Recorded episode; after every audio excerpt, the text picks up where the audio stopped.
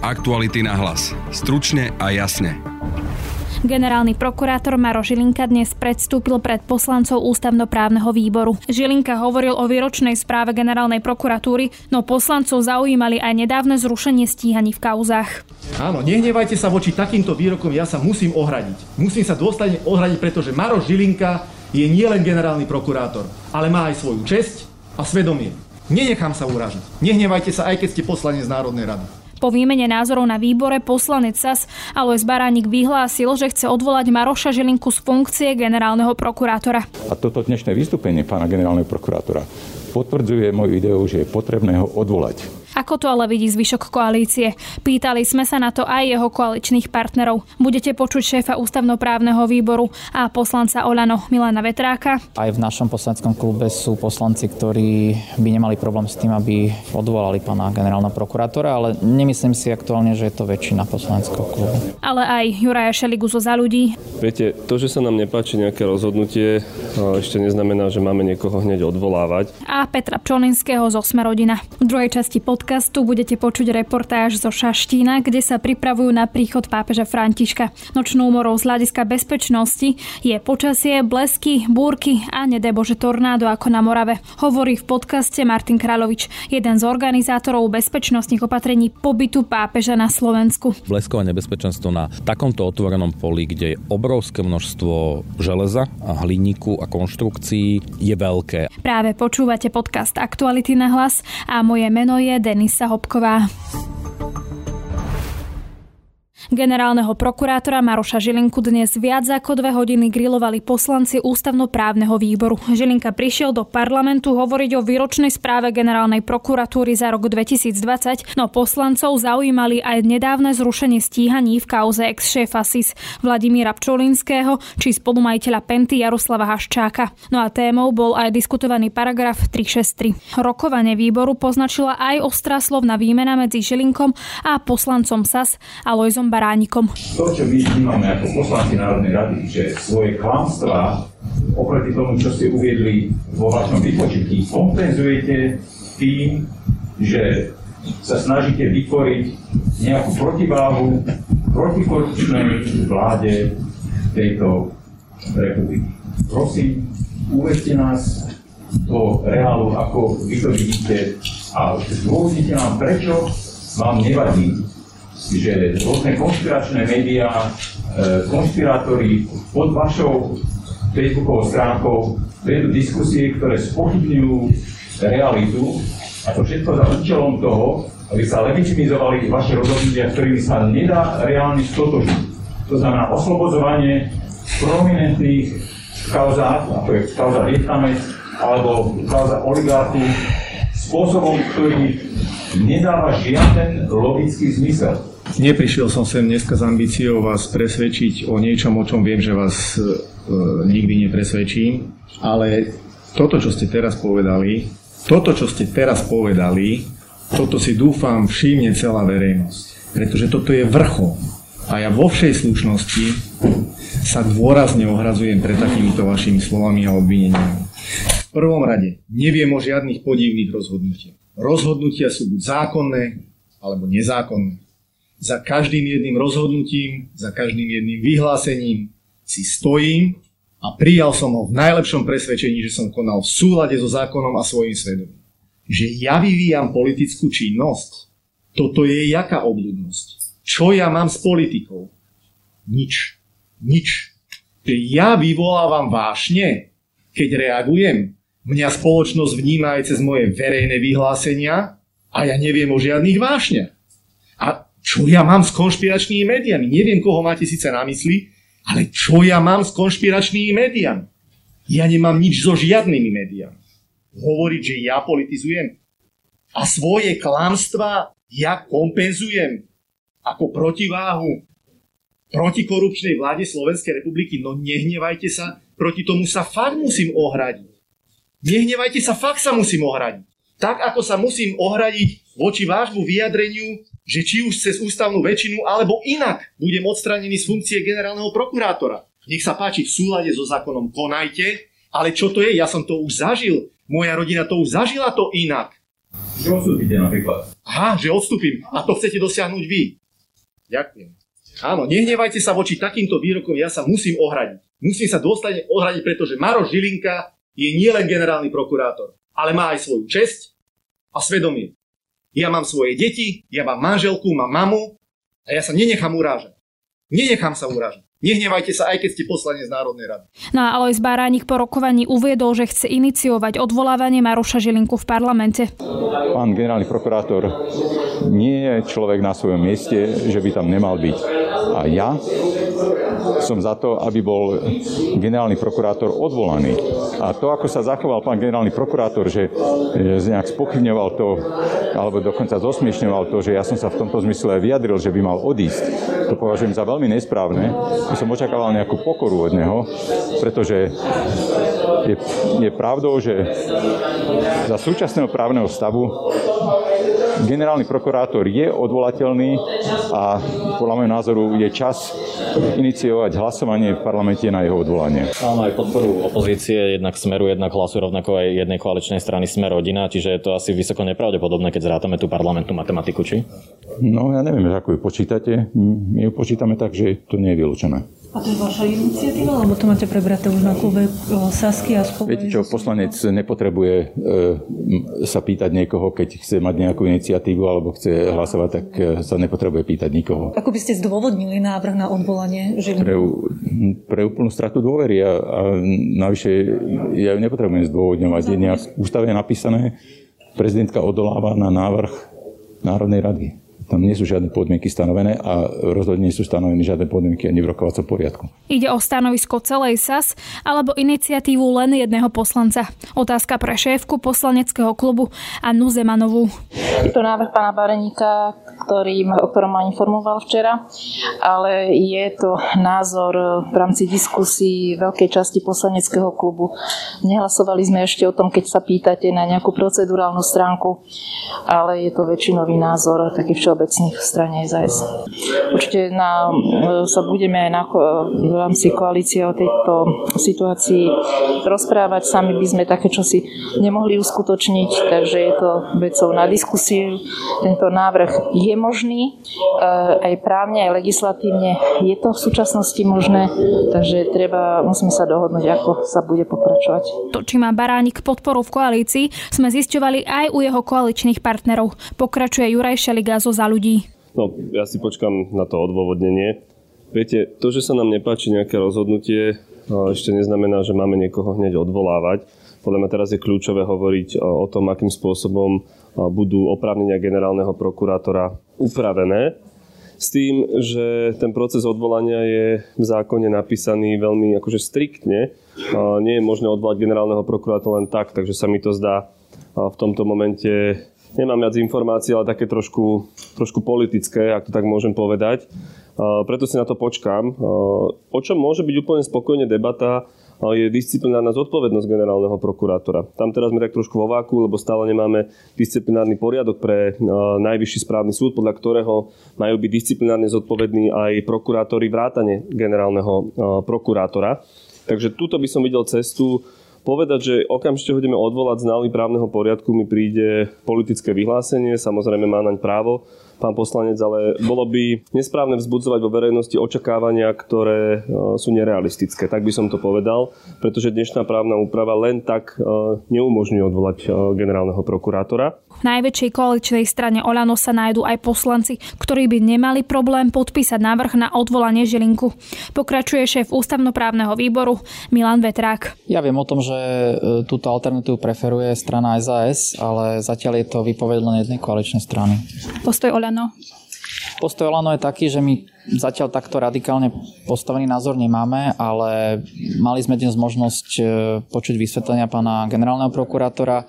Následne sme tú tému rozoberali a v podstate z druhej strany s pánom špeciálnym prokurátorom a myslím si, že v najbližších dňoch budeme na našom poslaneckom klube rozoberať, čo z tejto situácie, lebo máme tu úplne jednoznačne deklarovaný postoj strany SAS a aj v našom poslaneckom klube sú poslanci, ktorí by nemali problém s tým, aby odvolali pána generálna prokurátora, ale nemyslím si aktuálne, že je to väčšina poslaneckého klubu. Pán Vetrák, nakoľko je reálne, že by sa koalícia vôbec dohodla na tom, že budete odvolávať pána Žilinku? Ja si myslím, že v prvom rade je potrebné, aby fungovali obe inštitúcie tak, aby mohli byť odhalovaná trestná činnosť a aby mohli byť pachatelia potrestaní. A to nie je primárne o odvolaní generálneho prokurátora, to je primárne o novelizácii trestnoprávnych kódexov, ktoré sa pripravujú. Čiže ja z tohto pohľadu aktuálne považujem za dôležitejšie, aby sme sa dohodli v koalícii na tom, aké bude mať generálny prokurátor právomoci zasahovať do trestného konania a potom už bude o dosť menej záležať na tom, ktorá osoba túto pozíciu vykonáva. Čiže nehnal by som to hneď na hranu, že poďme odvolávať niekoho. Samozrejme, viacerí poslanci tam isté dôvody vidia, ale skôr poďme sa dohodnúť v koalícii na tom, ako upravíme paragraf 363 trestného poriadku a ďalšie súvisiace ustanovenia, tak aby mohli byť pachatelia čo najskôr odsúdení, potrestaní a aby aj obete trestných činov mohli byť odškodnení a tak ďalej. To sú oveľa dôležitejšie veci podľa mňa pre bežných ľudí ako odvolanie generálneho prokurátora. By sa koalícia mohla dohodnúť na tej zmene paragrafu 363? No, bolo zatiaľ len prvé pracovné stretnutie, teraz v pondelok sa stretneme aj s zástupcami Najvyššieho súdu, špecializovaného trestného súdu, špeciálnej prokuratúry, generálnej prokuratúry. Uvidíme, kam sa posunieme. Už na tom prvom stretnutí bolo bádať, že vieme, alebo je snaha dosiahnuť kompromis. Skôr sa to uberalo tým smerom, že by generálny prokurátor nemal právomoc rušiť uznesenia o začatí trestného stíhania vo veci. To už bol pokrok, lebo to sa napríklad teraz stalo. Čiže myslím si, že sa dopracujeme k kompromisu, len nám to bude trvať možno týždeň, dva ešte. No a na stanovisko sme sa pýtali aj Sme rodina. Pokračuje Petra Pčolinský. Jednoducho je to nápad pána Baránika bez toho, aby to s kýmkoľvek konzultoval v rámci koalície, čiže ja to beriem nejaký taký výstroj z občných knižviac. Lebo vlastne... Keby som sa zaoberal každým jedným vyhlásením nejakého poslanca, tak to by sme riešili každý boží deň niečo. Čiže podľa vás je to taká uzavretá téma pre koalíciu, že ktorá sa ani otvárať nebude? Ja neviem, či sa bude otvárať, možno sa otvárať bude, ja neviem, ale nikto si do teraz neprišiel na koaličnej rade a myslím si, že pán Baránik bol dneska trošku viac emotívnejší na tom výbore, ako by sa patrilo a najmä mal by viac popracovať na sebe a hľadaní, pretože toto, čo tam prevádza, bolo nedôstojné. Čisto teraz takto teoreticky, ak by aj náhodou koalícia prišla s tým, že bude iniciovať odvolávanie, alebo teda koaličné strany, ako by sa postavilo k tomu Sme rodina? My sme sa o tom nebavili, ale ja osobne si nemyslím, že by generálny prokurátor Žilinka mal byť odvolaný, pretože k takému porušeniu zákona, na základe ktorého by mal byť odvolaný, nedošlo. Čiže len preto, že sa niektorým politikom nepáčia rozhodnutia generálnej prokuratúry, tak akože nebudeme teraz meniť generálnu prokuratúru. To by sme mohli ísť rovno aj na špeciálnu prokuratúru, na NAKU, na inšpekciu, mohli by sme ísť radom. Čiže teraz, ja si nemyslím, že je v poriadku, že za každým, keď sa nám niečo nepáči, tak teraz budeme odvolávať a na základe toho len, že sa nám nepáči, nie že bol porušený zákon, ale že sa nám niečo nepáči. Mne sa napríklad nepáči pán Baránik, tak poďme odvolávať Baránika. Aktuality na hlas. Stručne a jasne. V tejto chvíli stojím v Šaštíne na poli, ktoré už o pár dní privíta hlavu katolíckej cirkvi pápeža Františka. Vedľa mňa stojí Martin Královič, ktorý je jeden z tých, ktorí zabezpečujú bezpečnosť návštevy svätého Otca na Slovensku. Vy ste vyštudovali aj manažment veľkých podujatí a davov. Tu sa očakáva 70,000 ľudí na tomto rozsiahlom poli. Nedesí? Nedesí ma tá predstava. Skôr ma teší, že budem mať ja aj moji kolegovia priestor pomôcť tomu davu, priestor zmanéžovať to tak, aby sa nikomu nič nestalo. Tu treba povedať, že v podstate, keď sa bavíme o bezpečnosti na podujatiach so Svätým Otcom, tak sa bavíme o takých dvoch rovinách bezpečnosti. Jedna je tá ochrana jeho a prípadne ďalších ústavných činiteľov, chránených osôb, ktoré sa tu budú nachádzať. To je vec, ktorá viac súvisí s políciou, s úradom na ochranu ústavných činiteľov, ale samozrejme my ako organizátor alebo ľudia, ktorí pomáhajú organizátorovi z bezpečnosti, poskytujeme veľkú súčinnosť polícii aj ochránke, aby mali všetky tie prostriedky a priestranstva tak pripravené, aby sa im dobre pracovalo. No a tá druhá vec, ktorá je oveľa viac na nás je tá bezpečnosť toho publika, tých 10. Presne tak, tých 10 000 ľudí. Samozrejme polícia to robí kvantum roboty, bezpečnostné kontroly, detektory kovov, ochrana celého perimetra, celého obvodu areálu, ale práve s našimi supervisormi alebo teda s našimi nejakými manažermi dobrovoľníkov a s tými stovkami dobrovoľníkov, ktoré tu pomáhajú, budeme tí, ktorí budú stať v tých sektoroch, v tých koridoroch, navigovať. Áno, a na to máme niekoľko spôsobov. Infiltrujete sa napríklad? Pozrite, infiltrácia by bola asi, keby sme neboli označení v tých reflexných vestách, čiže všetci dobrovoľníci sú samozrejme jasne označení. Poviem to tak všeobecne, tí neoznačení a infiltrovaní sú z iných zložiek, nie od dobrovoľníkov. Zamiešaní v tom dáve, aby ste sledovali, či nejaká skupinka náhodou. Toto je viac úloha polície. To je tzv. Operatívna línia. To je viac úloha polície. My naozaj ako dobrovoľníci, naši usporiadatelia majú byť viditeľní, jasne označení, poskytovať ľuďom informácie, v prípade, že niečo porušujú, samozrejme upozorňovať ich, ale vyslovene až také, že infiltrovať, to už je naozaj úloha niekoho iného. Ale napríklad máme tu po celom areáli kamerový systém, bude tu niekoľko dronov zo vzduchu, vrtuľníkov z kamerami. Niečo nedieje, jasne. Presne tak. A ono je kľúčové, vy ste hovorili, že príprava, v rámci tej prípravy samozrejme je dôležité vedieť, že kto príde, lebo teda je rozdiel, či prídu, čo viem, že tvrdé jadra futbalových klubov alebo nejakí metalisti na svoje podujatia, alebo sem prídu veriaci vidieť pápeža. Milím sa? Hej, uvažujete úplne správne, toto je jedna z tých teórií alebo z tých prístupov, ako sa snažíme teda riešiť tie podujatia. Dokonca na tomto istom priestranstve, keby to všetko bolo takisto rozložené, ako je to teraz, ak by sa tu robil, už niektorí policajti hovorili, že by sa tu mohli robiť nejaké rokové koncerty, tak ten dav by sa tu samozrejme správal úplne inak, mal by úplne iné motivácie, spôsoby správania a podobne. Očakávame tu podľa tých dát, ktoré nám idú z registrácií, veľmi veľa detí, čo je veľmi špecifická skupina, čo sa týka pohybu, šance na to, že sa stratia napríklad a tak ďalej. Čiže to je jedna skupina, na ktorú sa zameriavame, tie budú napríklad v špeciálnych sektoroch, rodiny s deťmi. Detské kútiky je tak, aby teda keď sa nudia? Viete čo, až tak to nie je znova, že viete, nebavíme sa o festivale, bavíme sa naozaj o liturgii, o svätej omši, čiže to má špecifickom podujatí pre ľudí, ktorí si to chcú naozaj vychutnať. Áno, a zároveň tie ostatné skupiny ľudí, napríklad veľmi špecifické, sú teda zdravotne ťažko postihnutí, tých podľa registrácie budú naozaj desiatky až stovky, takže im špeciálne prispôsobujeme aj terén, sektory, kde budú v podstate umiestnení a podobne. Vrátim sa ešte k tejto téme, ale vidím, že sa stále na tom poli pracuje. Videl som tu dokonca aj valce a tak ďalej. To znamená, že špeciálne sa upravovalo to pole, teda? Áno, sme na poli, kde ešte niekoľko týždňov dozadu bola soja, pšenica a podobne, takže v podstate na to, aby tu ľudia mohli aj sedieť, aby sa to napríklad zdravotne ťažko postihnutí dostali na vozíčkoch, aby to mohli byť stoličky, tak musíme robiť terénne úpravy, ľahké podlahy, po ktorých ľudia môžu chodiť. Papamobil aj s celou doprovodnou ochránkou pôjde pomedzi sektory. Ak bude všetko splnené tak pôjde pomedzi sektory, to znamená, práve teraz môžeme vidieť, že brigádnici budujú celú cestu v podstate, dočasnú cestu, aby po nej mohol prejsť papamobil.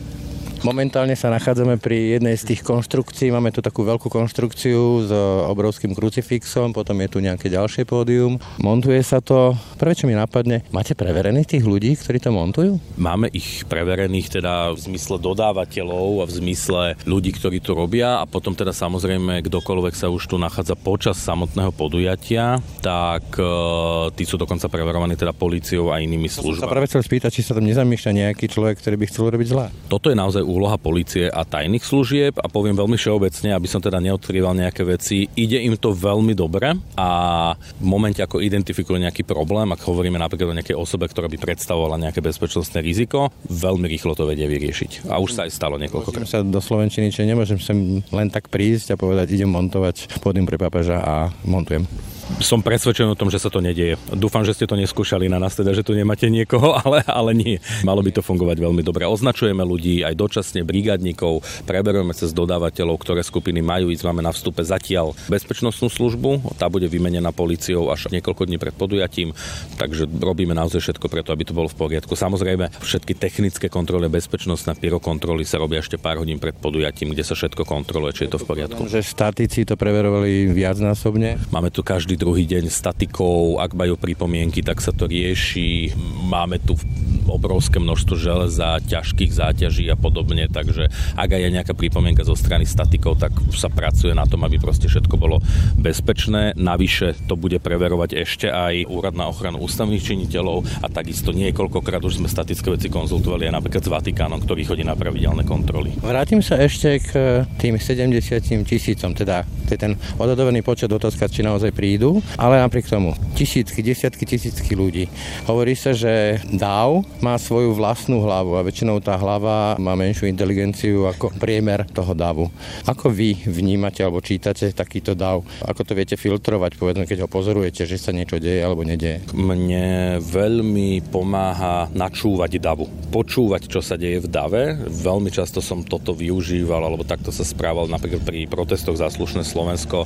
Veľmi podľa zvuku, šumu v dave, vravy, intenzity, farby hlasu viete načítavať tú, nazvime to, emóciu davu alebo niečo podobné. Takže asi tak veľmi podobne to bude fungovať aj tu v podstate. Čiže inými slovami proste načúvate tej nálade toho davu. Áno, je to jedna z vecí. Samozrejme, nemôžem ja ako osoba zodpovedná za bezpečnosť a organizátora byť celý čas v sektoroch. Mám iné úlohy, máme tuto mobilné operačné stredisko, v ktorom sedíme spolu s políciou, odtiaľ riadíme tie veci, ale áno, je to jedna z vecí. Ste povedali takú jednu veľmi zaujímavú vec v jednom z rozhovorov, že ľudia nepanikária, keď zomierajú, ale zomierajú, keď panikária. Áno, respektíve tak, že ľudia nezomierajú, pretože panikária, ale ľudia panikária, pretože zomierajú. To znamená... Cítia ohrození. Presne tak. To znamená, že nie je to tak, že najprv vznikne panika a z tej paniky potom sa ľuďom niečo stane, udupú sa, ušlapú, utlačia a tak ďalej, ale je to naopak, že už existuje tá reálna hrozba nejaká a z toho vzniká tá panika. To znamená, ten postup je taký, akože znie to veľmi jednoducho samozrejme, ale ten postup je taký, že musíme a snažíme sa predchádzať situáciám, kde tí ľudia cítia, že zomierajú, kde tí ľudia cítia, že im hrozí nejaké nebezpečenstvo. Do tých situácií ich my nemôžeme dostať. Tak spomeniem napríklad, ešte keď to bol Ján Pavol, úplne začiatkom 90. rokov, Ján Pavol II, tak vtedy proste bola taká záľaha ľudí na, myslím, 1-2 vchody boli, alebo teda východy a tí ľudia mali evidentný pocit ohrozenia toho, že sa tam nedostanú, alebo že ich niekto ušlape. Presne toto sú tie situácie, ktorým treba prechádzať. Pretože už keď vzniknú, už máte ako organizátor alebo policajt alebo kdokoľvek veľmi málo možností, čo s tým vtedy urobiť, s tou psychológiou, s tou panikáriou. Presne. Dôležité je nedostať tých ľudí do tej situácie, čiže aj fyzicky a priestorovo ich nedostať do tej tlačenice, do toho my to nazývame, že bottleneck alebo teda lievik nejaký, kde sa tí ľudia tlačia. A keď hovoríte o tom lieviku, ja som to už asi hovoril niekedy v nejakom rozhovore, ja som podobný lievik zažil tu v Šaštíne v 95., keď som ako 7-ročný išiel s mojimi rodičmi. Áno, na svätú omšu s Jánom Pavlom II, s pápežom, a tam sa išlo cez taký jeden pontónový most a tam bola naozaj veľmi veľká tlačenica a lievík. Je to tak nadľahčenie, alebo trošku to hovorím, že možno tam už niekde vznikala vo mne tá nejaká príslušnosť k tej bezpečnosti a k davu, alebo ten vzťah k riešeniu toho davu. To je jedna z takých prvých vecí, ktorú si pamätám ako s bezpečnosťou na podujatí v podstate. Ja pridám zase svoju spomienku z tej prvej návštevy Jana Pavla II, keď tu nakúpili sa vtedy cigánske a klobáske a tak ďalej, rôzni podnikatelia drobní, a potom sa strašne divili, že tí veriaci, ktorí išli na omšu, postili sa, alebo chceli ísť na príjmanie, tak nič nekonzumovali. Dokonca prišli na úrad vlády a žiadali kompenzácie, ale späť k téme. Dá sa to riešiť potom samozrejme tým, že správne nadimenzujete všetky tie vchody, východy, únikové cesty, koridory a podobne. Áno. Logistika. Áno, je to logistika, respektíve keby som išiel úplne špecificky, tak je to aj ten odbor, ktorý som študoval v zahraničí, je to vyslovene crowd safety management, management bezpečnosti davu.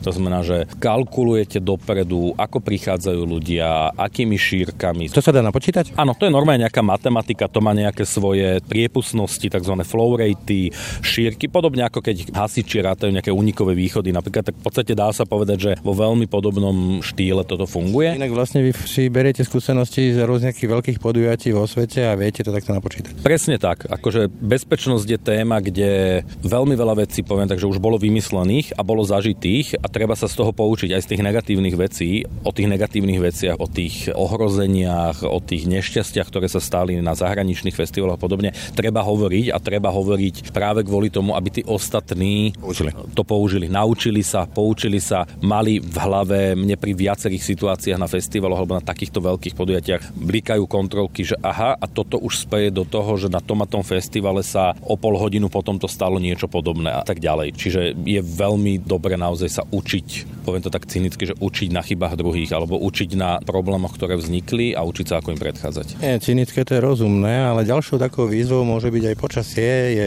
10. je piatok, je krásne babie leto a podľa predpovedí sa očakáva, že tú stredu, keď tu pápež bude celebrovať svätú omšu, tak by malo byť hodne teplo. To je tiež výzva.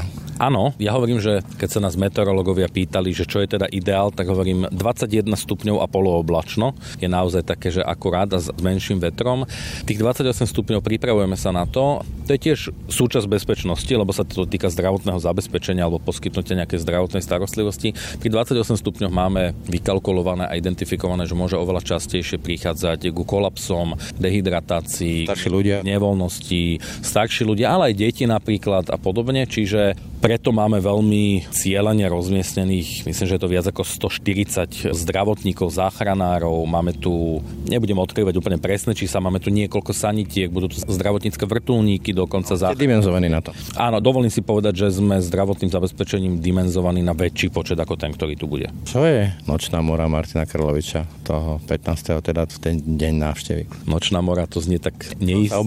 Počasie je výzva a povedal by som, že ani nie takto teplo. 28 stupňov. Sme pár kilometrov od hraníc s Českou republikou, pár kilometrov od Moravy, kde niekoľko týždňov, mesiacov dozadu bolo naozaj extrémne počasie a to tornádo. A sme na veľkom otvorenom priestranstve. Teraz keď sa rozliadneme okolo seba, tak v podstate sú to skôr nejaké pahorky, ani nie hory, ktoré by nás chránili pred nejakým výchrom alebo búrkou. Čiže ak nočná mora, tak búrka a bleskové nebezpečenstvo. Bleskové nebezpečenstvo na takomto otvorenom poli, kde je obrovské množstvo železa a hliníku a konštrukcií je veľké a desiatky tisíc ľudí evakuovať v priebehu pár minút. Chcem spýtať, hľadám teda drevo niekde, kde by som zaklopal, aby sa to nestalo. Vynára sa mi pohoda, ale ste pripravení aj na takýto kritický scenár? Sme pripravení, máme pripravených niekoľko evakuačných postupov. Nie je to jednoduché, nie je to úplne komfortné dostať ľudí do bezpečia, napríklad v prípade búrky alebo bleskov, ale máme na to pripravených niekoľko postupov, ale teda z taktických dôvodov sa neodkrývajú úplne do detailu, aby to prípadne tých ľudí prípadne nevystavilo nejakému ďalšiemu riziku alebo tak. Cynická otázka, v takých kritických situáciách máte v úvodzovkách povolené straty? To je ťažká otázka a ťažko sa mi aj na ňu odpovedá asi od momentu, keď mi 10 rokov dozadu na festivale zomrel človek v podstate pred očami. To bol jeden človek, to nebola mimoriadna udalosť, to bola zástava srdca.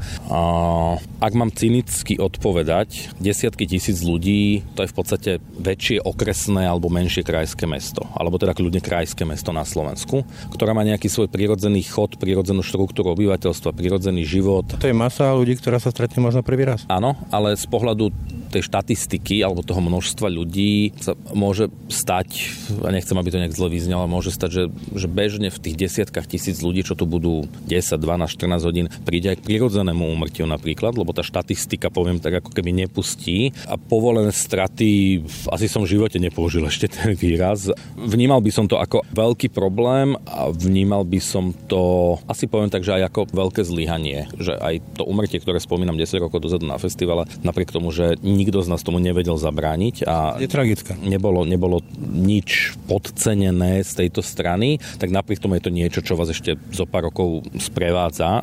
Ale mňa osobne aj takéto veci, ktoré som zažil v minulosti, napríklad teda takéto úmrtie, skôr motivujú robiť to zdravotné zabezpečenie ešte lepšie, presviečať organizátorov, ktorí často na Slovensku podceňujú takéto veci, lebo sú to pre nich výdavky navyše, presviečať ich a hovoriť im o tom, že je to dôležité, že to ich zodpovednosť voči tým účastníkom. Ľudský život má nevyčísliteľnú cenu. Presne tak a zároveň, že je to aj zodpovednosť tých organizátorov voči im samým, pretože ak niečo podcenia, ak sa rozhodnú nezaplatiť tie sanitky, nezavolať tam toľko záchranárov a podobne, tak oni potom musia vo finále žiť s tým, ak sa niečo stane. Hovorili ste o tom, že sa dá poučiť zo sveta, z rôznych tých situácií, ja si napríklad spomínam Heysel štadión v Bruseli a podobne, ale svet sa mení. Videli sme, čo sa dialo v americkom kongrese pri výmene stráži medzi Trumpom a Bidenom.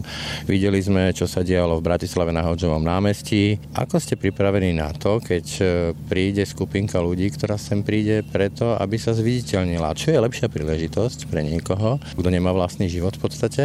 Ako sa zviditeľniť nejakým trapasom, poviem to takto, a podujatí s pápežom? Rátame s účasťou ľudí s takouto motiváciou alebo s takýmito zámermi. A polícia aj ostatné zložky bezpečnostné tohto štátu intenzívne pracujú na tom, aby identifikovali dopredu takéto nejaké ohrozenia a veci. Nechcem, aby to pôsobilo alibisticky, že je to v prvom rade úloha polície. Samozrejme, my vieme byť súčinní ako organizátor. My máme veľmi striktne stanovené pravidlá, čo sa týka vstupu do areálu, čo sa týka správania v areáli. Napríklad všade to zverejňujeme, že je zakázané propagovať akékoľvek politické strany, politické hnutia, robiť reklamu komerčným subjektom a podobne. Alkohol, návykové látky a podobne. Presne tak, dokonca tu ideme aj vzhľadom na liturgický priestor, ale aj vzhľadom na povrch pole, na ktorom sa nachádzame, ideme aj do úplného zákazu fajčenia napríklad, aby sme minimalizovali nejaké riziko vzniku požiaru.